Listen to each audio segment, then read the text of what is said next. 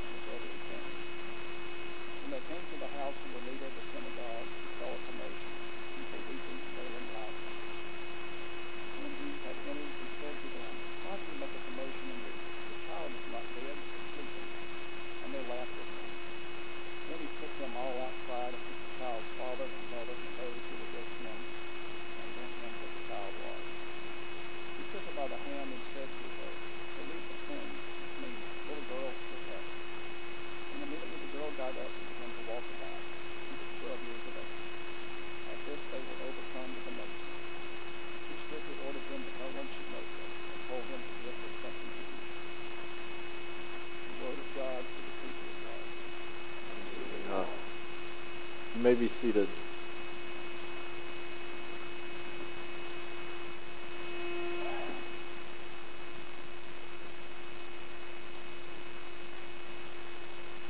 Today, it's a big day.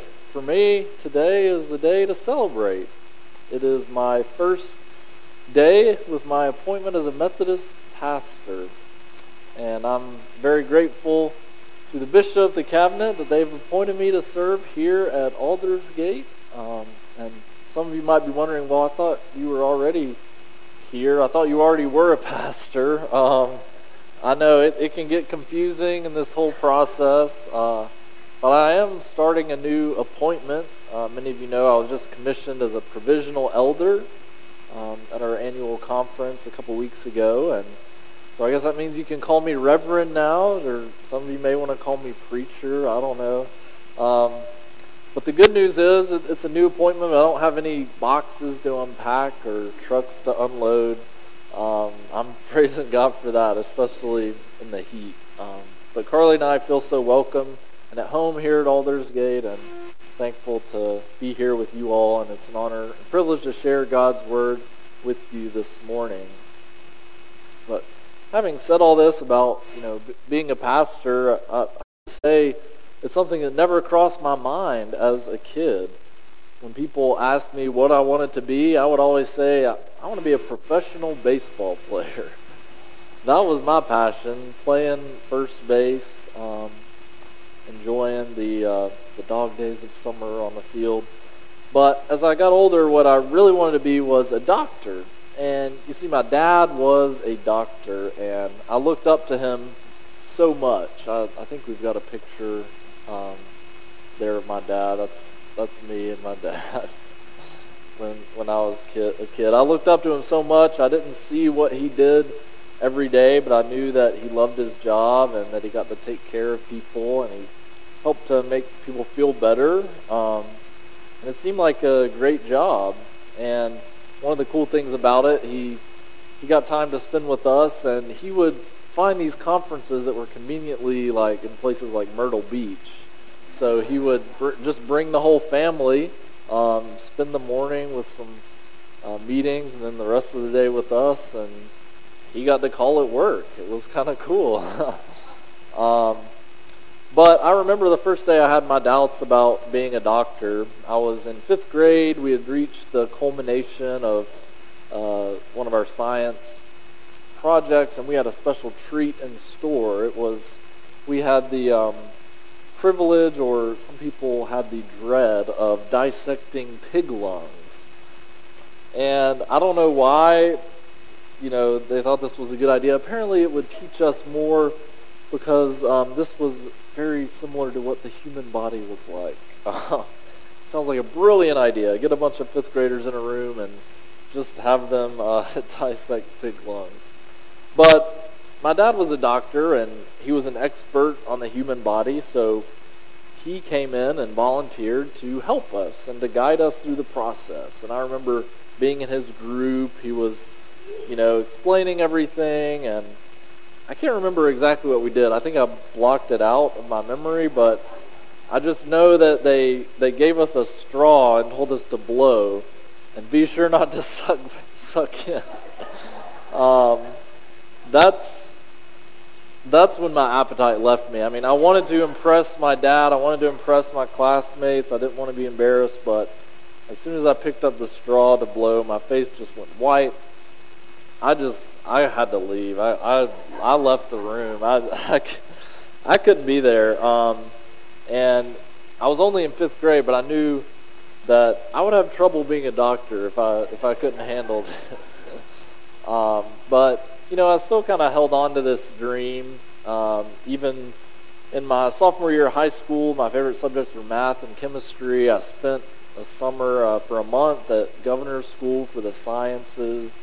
I wanted to prepare myself for those killer organic chemistry classes I knew were coming up on the pre-med track.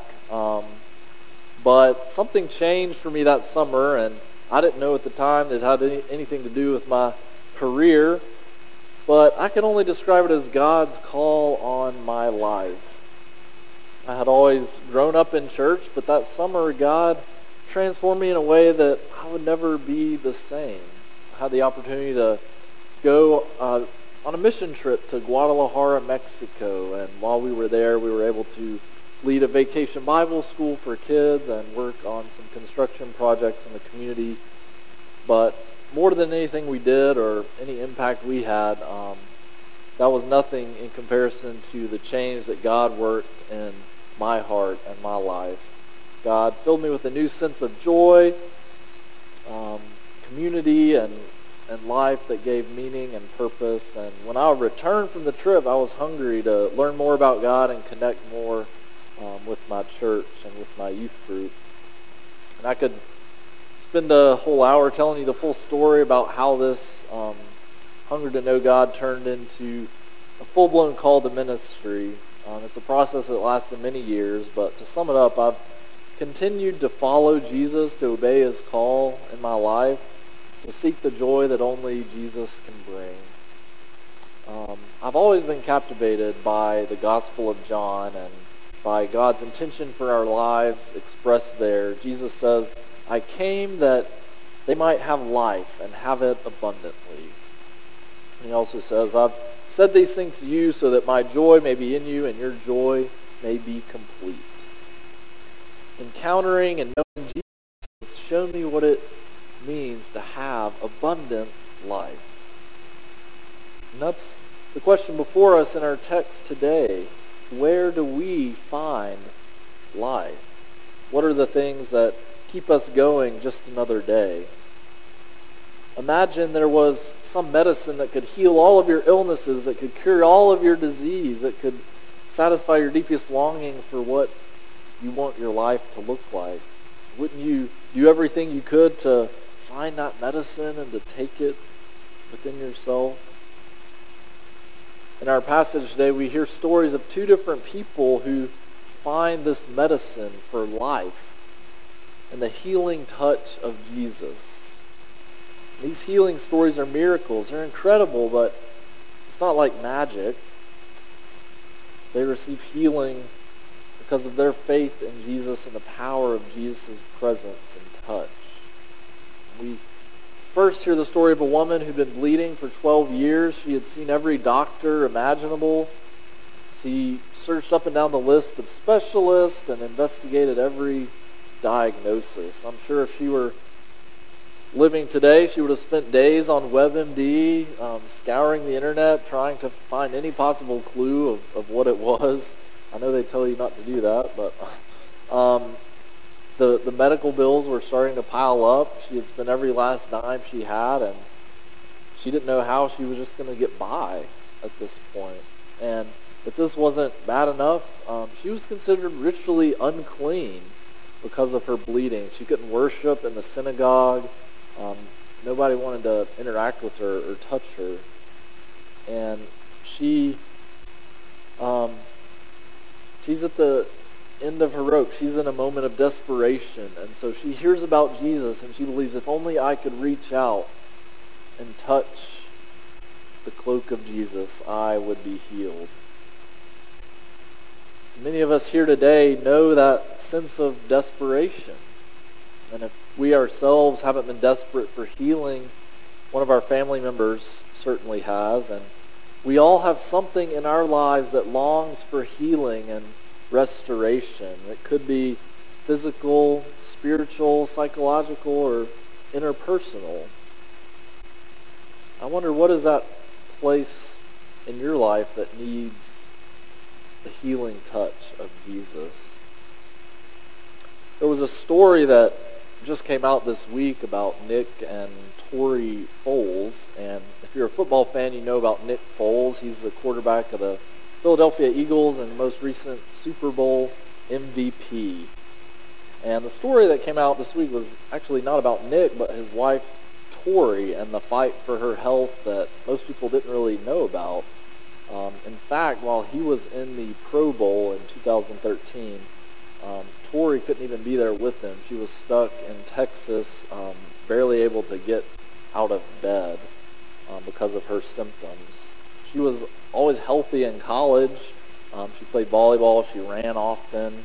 She was active. Um, one day she was at a concert with friends, and all of a sudden she felt dizzy, like she was going to pass out. And so she knew something was wrong, and she went to the doctor. The doctor said, "You know, I think I think you have a virus." Um, and but she said, "You know, I've never heard of a virus that makes you feel this way. Um, like I can't get out of bed." And so she kept searching. Um, she remembers going to a cardiologist who told her, you know, you're young and healthy, you're in perfect condition. Um, I think it could be just depression or anxiety. That that might be it. Um, and she recalled going back later to the same doctor and insisting on further tests because she knew something was physically wrong with her. And after uh, more tests and more doctors, she finally discovered that she had something called postural orthostatic tachycardic syndrome. It's a mouthful. But you can, um, it's also known as POTS for short. And POTS, it's a malfunction of the autonomic nervous system, um, which controls uh, your breathing, digestion, um, blinking. And the most common symptoms are profound fatigue and constant dizziness. Um, often you know, it's, it's misdiagnosed. The symptoms can go unexplained. Um, many patients find that um, they're told their symptoms were just psychological or all in their head. Um, the frustrating part is that there's not really any known treatment or medication that can um, cure this disease. Mostly it's just lifestyle changes like drinking a lot of water, um, compression socks, eating lots of salt. It's hard to know when um, when you'll feel better. And I know just how frustrating it can be to go from doctor to doctor, specialist to specialist, um, trying to find out what's wrong. Uh, this story about Nick and Tori was so moving for me because it's exactly the same struggle that um, Carly and I have been through over this last year. And I can remember being with Carly in the doctor's office for tests, and um, they were monitoring her heart rate and noticed that as soon as she stood up, her heart rate would shoot up by 30 or 40 beats per minute, um, and she felt like she couldn't stand. And they um, they knew something was seriously wrong and decided to admit her immediately to the hospital. Um, and we were we were scared. We didn't know what this was. Um, we knew it was was serious, and we were desperate for some solution. And the hardest part for me was knowing that I I couldn't do anything um, to help, and um, it was hard to see her suffer through this. But we we tried to make the best of it. I think I have a picture um, of us during that time. Um, we certainly encountered God's grace um, in many ways um, through prayers and support and um, and family and friends. Carly and I um, can relate to this woman in the story, the desperation to find a cure. And I know that we're certainly not the only ones. Many of you, too, have been through a health crisis. Um, I know that you can relate with this woman as well. This woman in this story, it's, it's amazing. She finds healing finds healing in Jesus. Um, the story even goes on from there. Um, not only is her physical life transformed, but also her whole person is acknowledged. Um, she was a social outsider, but Jesus stops in the crowd and he recognizes that the power has left him. So he meets this woman face to face. And this woman, she knows what's happened. She feels better. But she comes and trembling and falls down at the feet of Jesus and she tells him the whole truth. Um, and Jesus tells her daughter, he calls her daughter, your faith has made you well. Go in peace and be healed of your disease. And I think there's more here than just physical healing. Um, it's a miracle enough that her bleeding stops, but Jesus addresses her as a full person.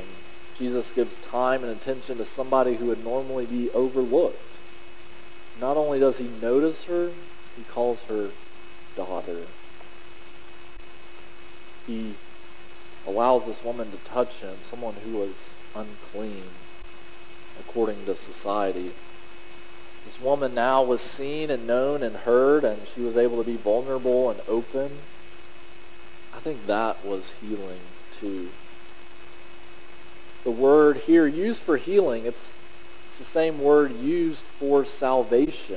In fact, it's, it's hard to distinguish the two, health and salvation. I think there's more to healing than just our physical well-being.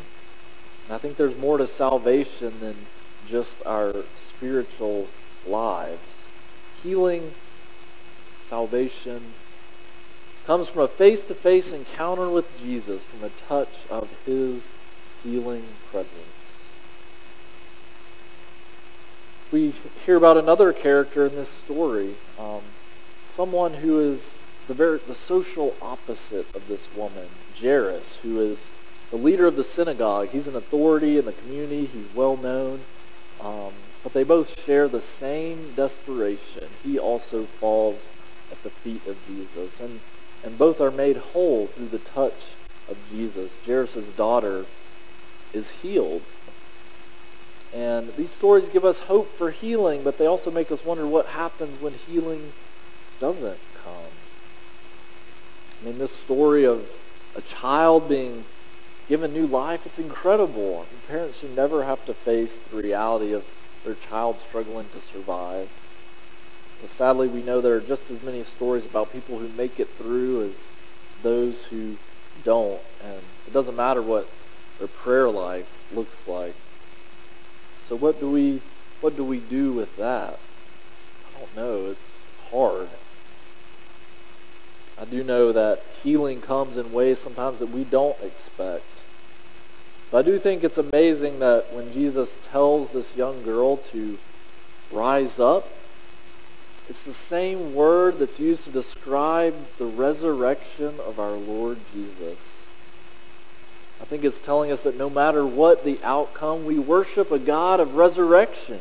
That same resurrection power is at work within us. within our lives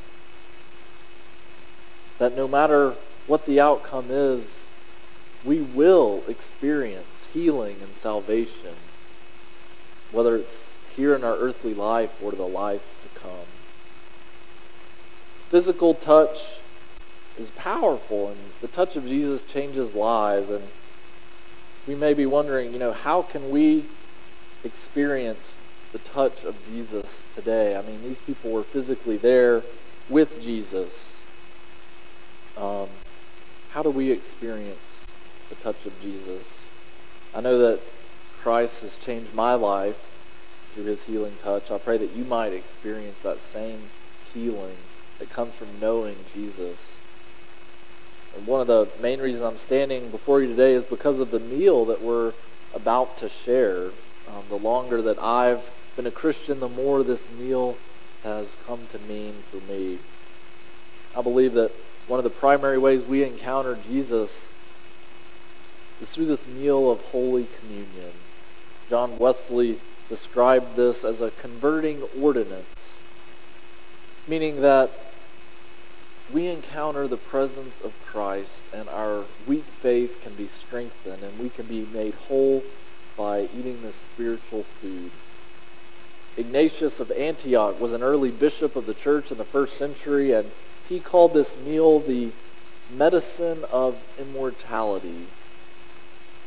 The medicine of immortality.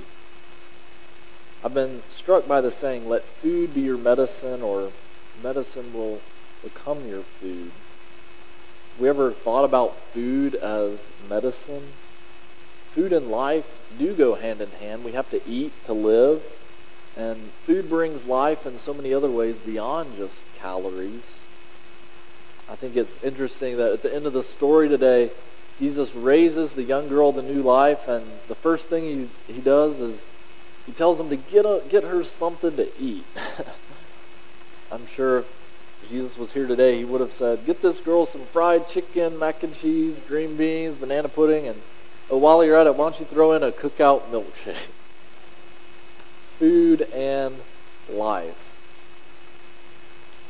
In this meal that we're about to partake, Christ is present in a mysterious but very real way.